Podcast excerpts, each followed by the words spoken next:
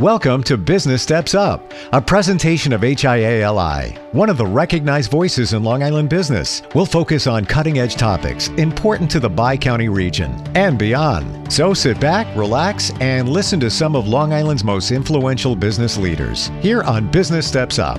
Well, good afternoon, everyone, and welcome to HIALI Business Steps Up.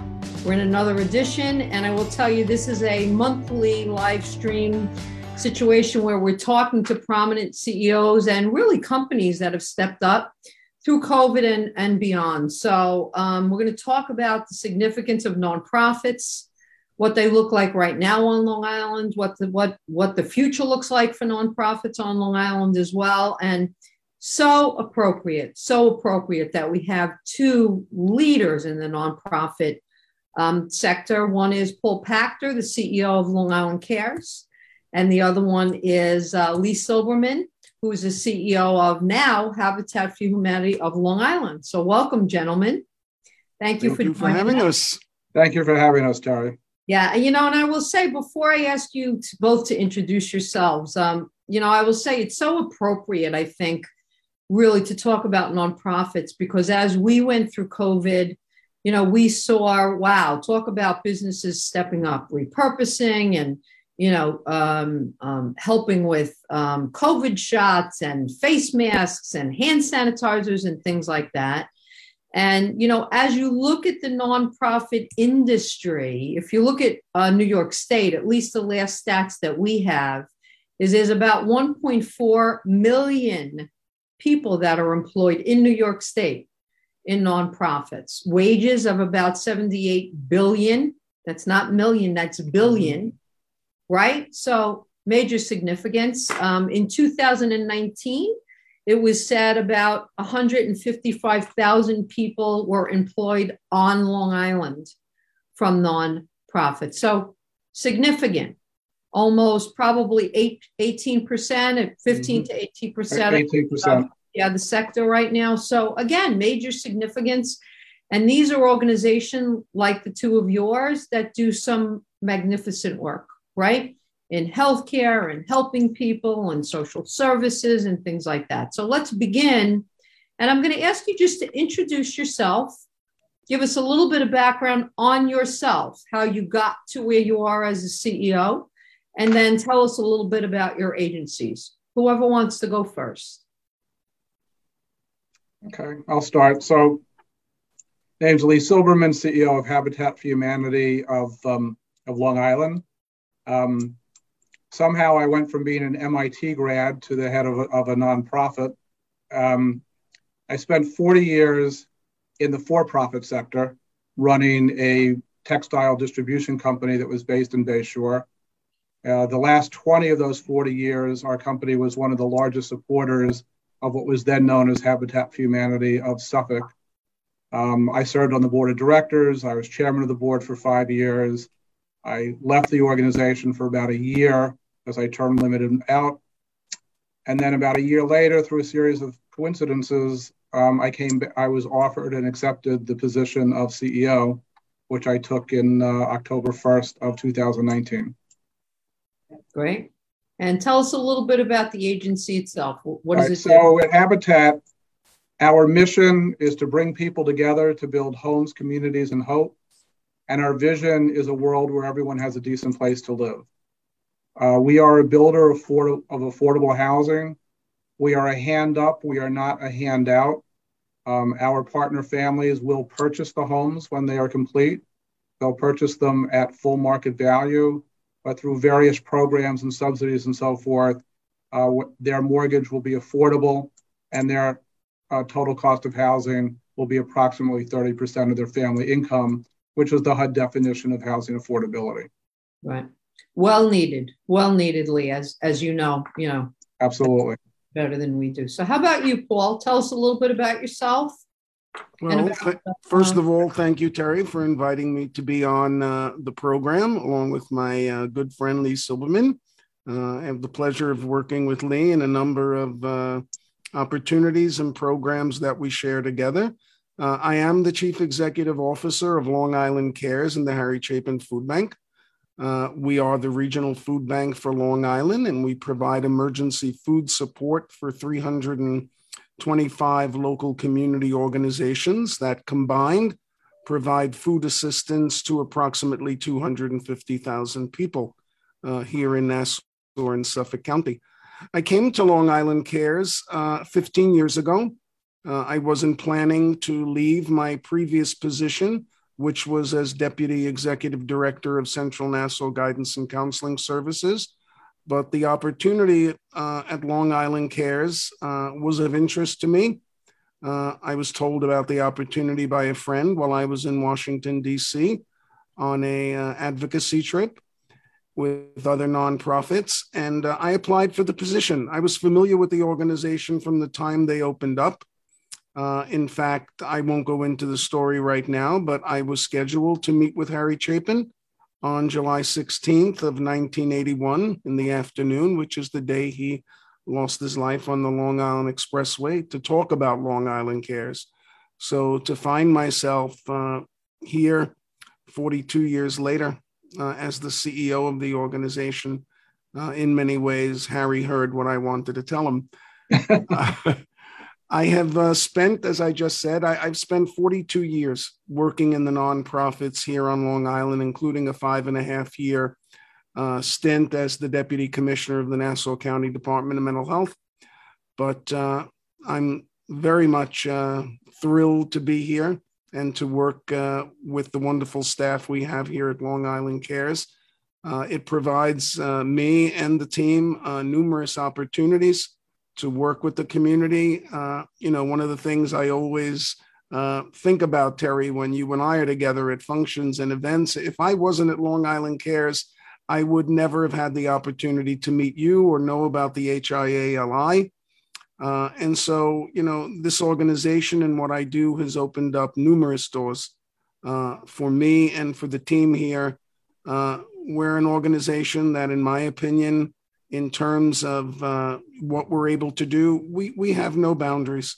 Uh, if there's creative and innovative ideas on how we can better feed people who are hungry and work with communities where, where people are struggling, uh, we're going to do it. And, you know, I always tell people that Long Island Cares is not just a nonprofit food bank. We are a humanitarian organization. There are many things that we do that other nonprofits do not do. Uh, one of the things I'm most proud of uh, in terms of the team and myself is our interest and willingness to take risks, uh, to move the organization forward and to continue to help those in need. So I really appreciate this this opportunity because it gives me, you know, another you know platform to share information about the organization and also to support and uh, you know talk positively about the HIALI, which is something very near and dear to my heart. Oh, thank you.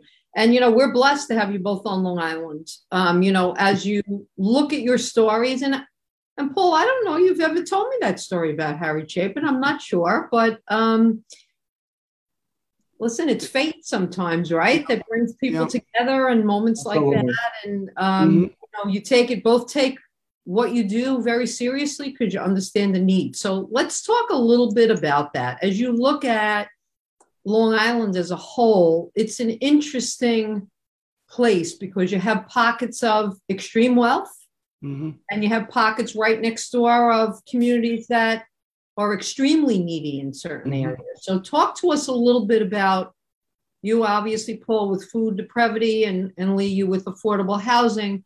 What is the current state that you're seeing on Long Island? And let me preface that with mm-hmm. Paul, when you and I first met, I will never forget thinking, like many people might, well, you know, the people that need food are the ones that are homeless, obviously, mm-hmm. the ones that um, just can't afford food. And my dynamic and my perspective changed so dramatically when I met you, because yes, that's a piece of it, right? Mm-hmm. But there were so many other people that are right on that borderline. So, talk to us about the dilemmas in both situations. Well, it's interesting because uh, you you said you know for me it, it's the catchword, the fact that there are pockets of poverty or pockets of affluence on Long Island. Uh, about 15 years ago, you know, after I got here, one of the things that uh, I realized is that how significantly Nassau and Suffolk County have changed from, you know, the time in the mid to late 50s up until now. There was a time, my opinion, that there were pockets of poverty on Long Island. But today I see it more as there are pockets of affluence while the remaining people that live in Nassau and Suffolk County are struggling. And, you know, oftentimes I'll say, or the team will say, you know, so many people on Long Island are one paycheck away from needing the services of a food bank. And during the first two years of the COVID pandemic, that really, Terry, was brought home so clearly. You know, up until COVID, Long Island Cares was providing support for probably somewhere around 250,000 people. But during COVID, we saw an additional 228,000 people, which jumped the number up to more than 480,000 people, which, you know, is more than 10% of the population here on Long Island. It's almost 20%. So that, you know, that that really is what makes me say that there are pockets of affluence because the majority of people on Long Island are living paycheck to paycheck and having trouble, especially during these times of high inflation, of making ends meet. And so the local community food pantries and food banks have become a lifeline for more than just the poor people. Uh, people are struggling, and sometimes people will come to a food pantry and need enough food to feed their families for five to six days. And other times people are coming just to get some fill ins. It's almost like going to a corner grocery store. But that's why we're here. We're here to help people get through crises. Uh, as I, I've said many times, we oversee an emergency food network. It was never meant to be more than an emergency food network. But unfortunately, because of inflation, because of things like pandemics, because of things like natural disasters, Superstorm Sandy, we see that people don't have savings, that people don't have, uh, you know, that nest egg where they can, uh, you know, come through a crisis. And so the work that we do becomes more important of allowing people to maintain the quality of life that they're already in at that time, as opposed to, you know, losing it all or saying, I only need help every now and then. So, you know, the issue of food insecurity, in my opinion, is very significant in a very wealthy region of the state, of the country. Uh, and we've got to get it under control. Yeah. I mean, do you, Paul, see that changing with what's going on now with inflation and mm, I dare say that R word, I hate it, mm. recession, mm. but we're all signals are telling us we're moving unfortunately in that direction what do you what do you see for the future well what we're seeing currently is about a 30% increase in the number of people that are going to the pantries uh, and the other emergency food programs and again as i said people aren't coming for you know everything they need they're coming you know for items that they just can't afford you know, you, right now, if you go to the supermarket, a gallon of milk, you know, is almost five dollars.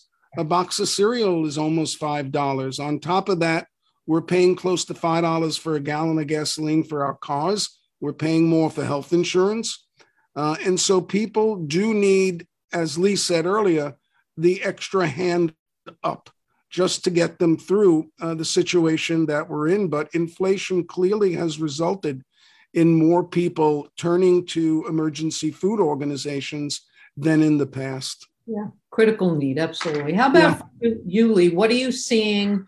We talked. We started to talk a little bit about COVID. What are you seeing in terms of a need with affordable housing, and where do you see that need going?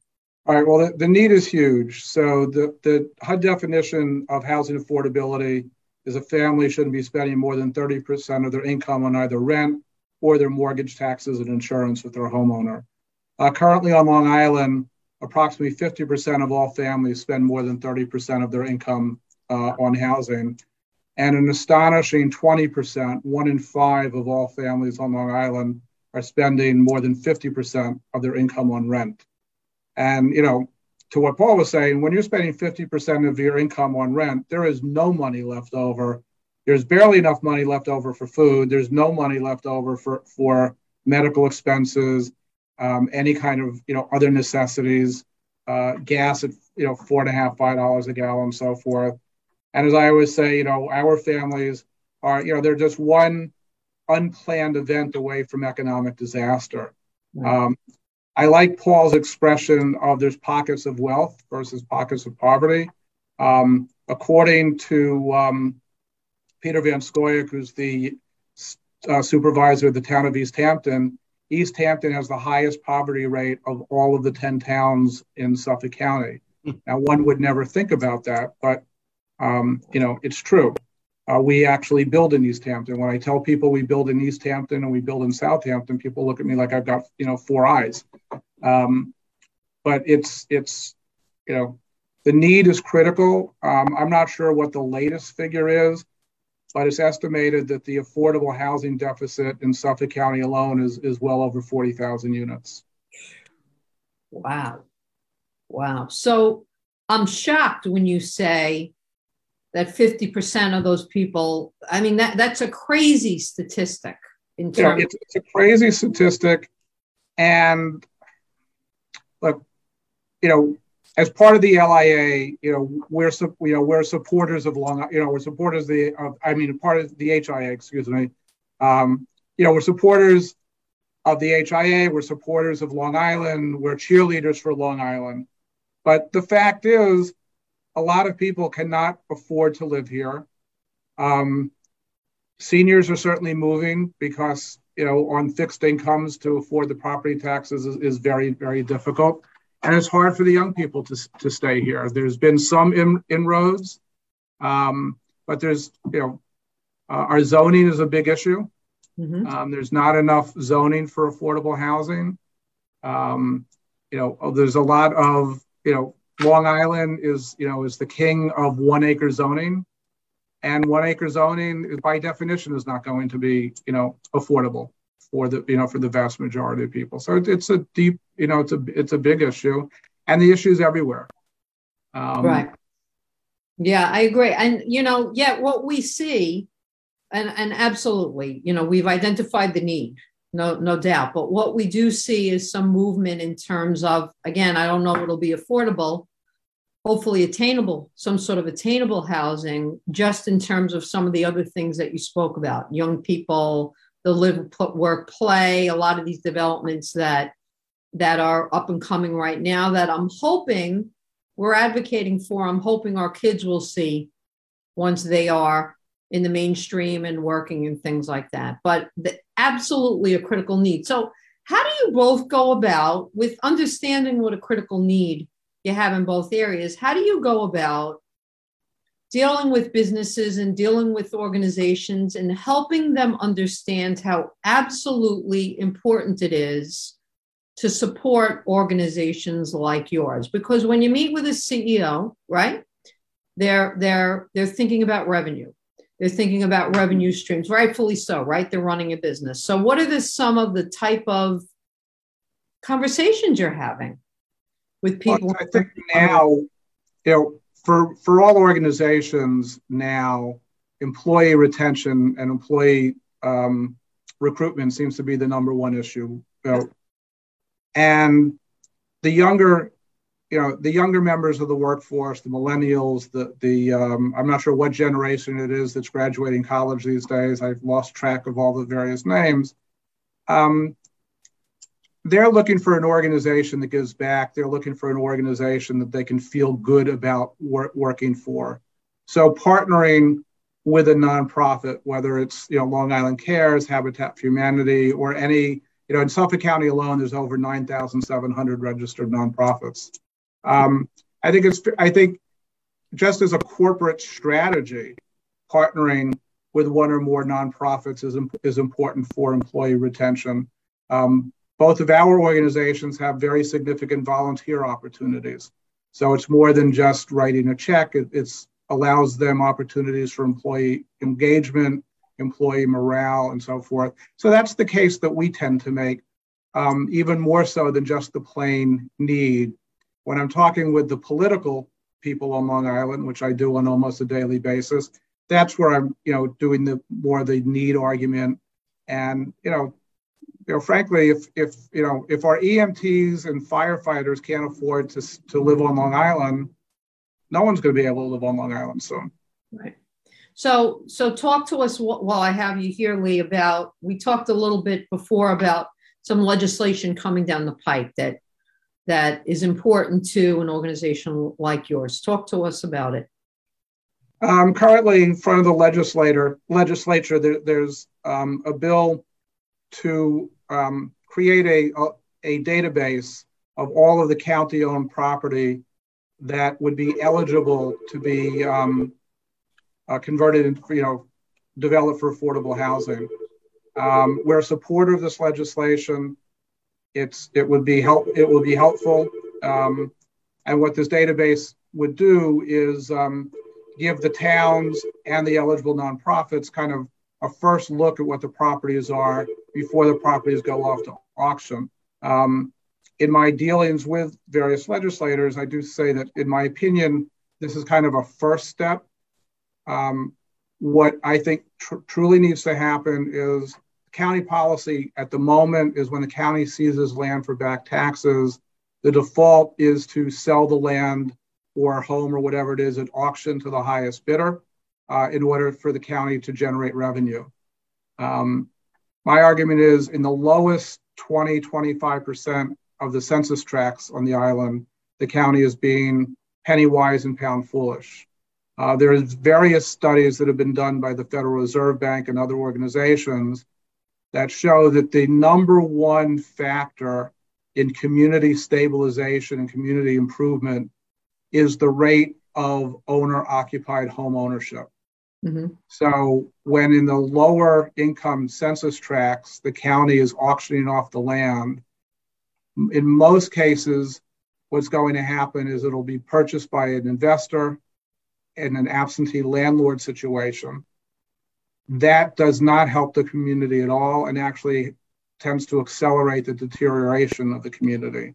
So, what I'd like the legislature to do is in the lower census tracts, make the default to develop the properties for affordable housing and, and preferably owner occupied affordable housing. And then only those properties that, for whatever reason, the towns or the eligible nonprofits don't think can be developed, let those go to auction. And how is that going? Um, I have a few few legislators that agree with me wholeheartedly. I've got one or two that disagree with me wholeheartedly, and of course, I'm working on the middle.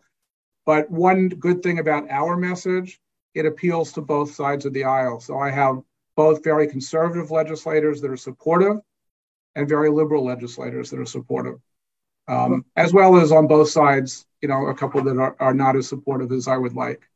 Well, um, good luck. I mean, we all know in our positions how important that is, right? Is to advocate, particularly in your case, for this affordable housing, and you understand the impact. So good luck with it.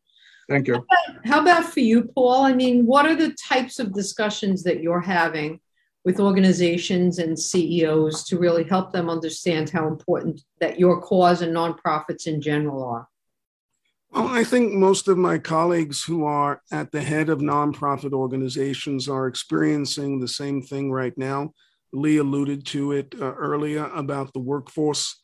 Uh, we are, despite inflation, uh, we are, you know, in terms of being able to offer competitive salaries and being able to expand your organizations and even uh, improving your donor base, those things exist right now, even though we're looking at almost 9% inflation. Oftentimes, in speaking to some of my colleagues these days, I, I always seem to go back to the same thing, Terry, and that is we run businesses. These are not just, yes, we're a charity. We understand that. We understand what having nonprofit 501c C3 status means, but we've got to be able to run our businesses the way for profit corporations run their businesses. We all have bottom lines. We all know that, you know, at the end of the year, we don't want to have a deficit in our budget. Uh, if we can get a surplus, you know, year after year, that's wonderful. If we could make investments, long term investments to keep agencies afloat and thriving, that would be important.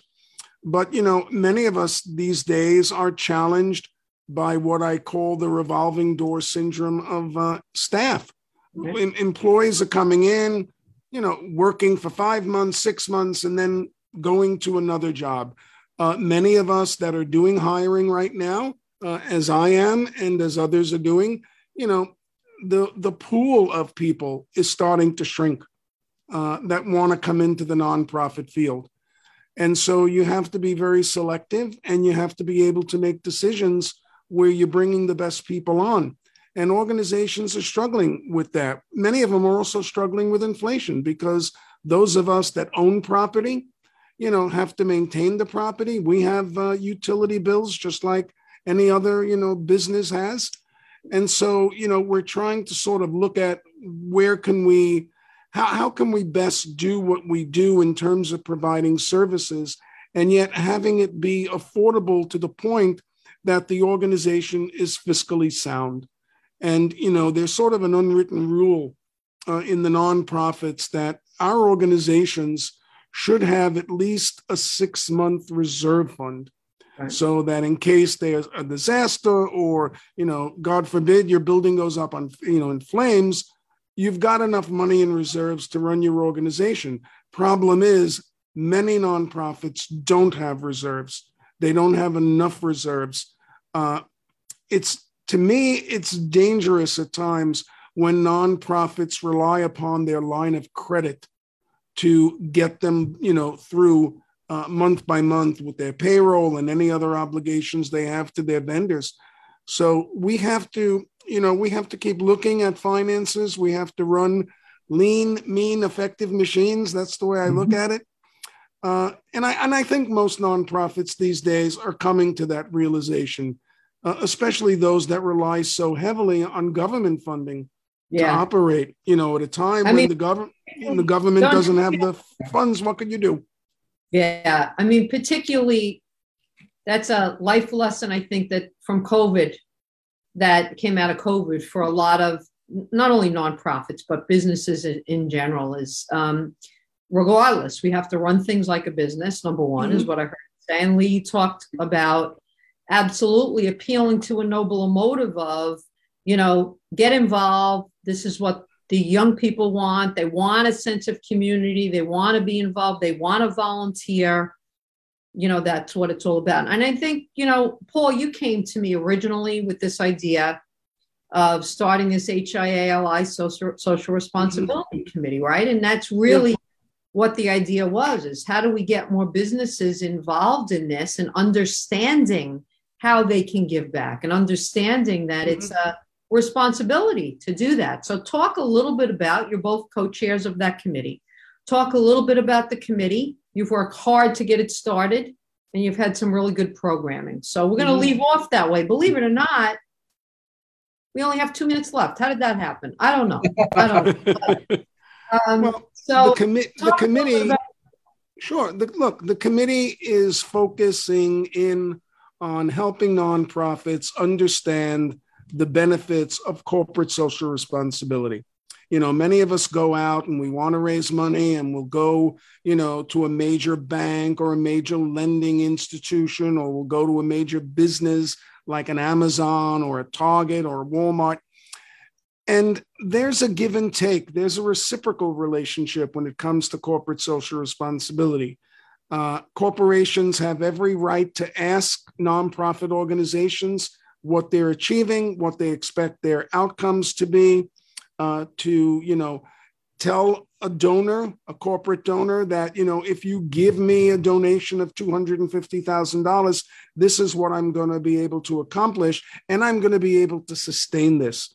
And Lee and I have worked, you know, really hard to get the right corporate leadership into the committee to meet with people, and we've had some very robust and very enlightening conversations. Thank you. How about you, Lee? For you, what have you seen through the committee and Oh, I, I, I agree with Paul. I think you know the committee has two focuses. One is to educate nonprofits that um, there has to be a you know there it is reciprocal that you know it's one thing to ask for money, but but you need to give value back to the um, you know to the donor, and then the others for the donor. You know that you know part of giving is to feel good, but you know there is a component, you know, of corporate um, giving that um, that they do want something back. You know, they they are expecting either a return on their investment. You know, if they're giving, you know, as I said before, there's 9,000 nonprofits just in Suffolk County. Um, you know, most corporate donors want to know that if they're giving the money to um, Group X, that that you know organization is going to use the money you know wisely and something will actually be done for the for the money i want to just say one last thing i know we probably have only a couple of seconds i hate the word nonprofit you know we're, we're the only country that uses that you know in europe um, it's called non-government organizations because the only difference between us and the for-profit businesses is we don't pay income tax on our profits mm-hmm. but we do have to run our organizations as businesses and it's important for donors to understand we need to run our organizations as businesses. We do have overhead. Donors hate to fund overhead, but if you don't fund overhead, there is no organization uh, to fund. And I can give examples of, of many organizations with that have no overhead and they also have no impact. Yeah. Yeah. Listen, let's advocate to get rid of that word. That's a great that's a great idea. That's a great idea. So, um, first, let me say thank you both for not only what you do on Long Island, but um, for really volunteering and chairing our committee. It, it really helps our businesses so much. I don't think you realize just how much and how important it is for businesses to understand that, again, it is their social responsibility to to give back number one i'm going to ask you to send us off with and Lee, I'll start with you and then we'll end with Paul with how can businesses get involved? We know they can give you a check, we understand that. But what are some of the other ways businesses can get involved in your organizations? Uh, they can vol- they can volunteer. We have volunteer opportunities at our ReStore. We have volunteer opportunities, obviously, at our construction sites. Um, and then, it, you know, we're, we're looking for partnerships. So we're looking for businesses that really want to work with us to help address um, affordable housing issues on Long Island. And many businesses are in a better position than we are for advocating. And we could definitely use the help with the business community to advocate for affordable housing on Long Island because they need employees. And if employees can't afford to live here, they're not going to get them. Right. Absolutely. Thank you. How about you, Paul? Well, you know, we're very fortunate to have many corporate volunteers who come to the food bank on a regular basis. Of course, it ramps up during the holidays. But similar to Habitat, I mean, we have many corporate volunteer opportunities uh, for local businesses, regardless of the size of the business. Uh, there are businesses and corporations that can sponsor food drives. Uh, one of the more unique uh, corporate partnerships we have really is with the HIALI and the uh, food drive that we've done in the past in the summer and this year is morphing in to corporations coming together for Hunger Action Month in September and being able to really call attention to the issue. Uh, and so, you know, you make a donation of $10, you get this very cool t shirt, and staff feels that they're really making a difference in the lives of, you know, a quarter million of our neighbors. So we would just, you know, we, we love when corporate people come here and meet with us. And the other thing is that we're always looking for very good and dedicated and talented new board members. And many of them come from the corporate field. And we always take an opportunity when we have corporate groups here uh, in our Hauppauge facility to talk to them about ways that they can get even more involved if they'd like to. Yeah. And, you know, some wonderful opportunities, really. Thank you again, gentlemen, for all you do. We're going to sign off. We're a little bit over time, but we had a lot to talk about, interesting stuff and say to all of you, happy summer, and we'll be back with uh, Business Steps Up. So thanks again. Thanks Have so much. Thank you, Terry. Pleasure. You too. Business Steps Up is a production of HIALI, one of the recognized voices for business on Long Island, and a powerful voice and economic engine for regional development. Check back for more interesting, thought provoking episodes with some of Long Island's most influential business leaders. For more information, call us at 631 543 5355 or log on to hia li.org.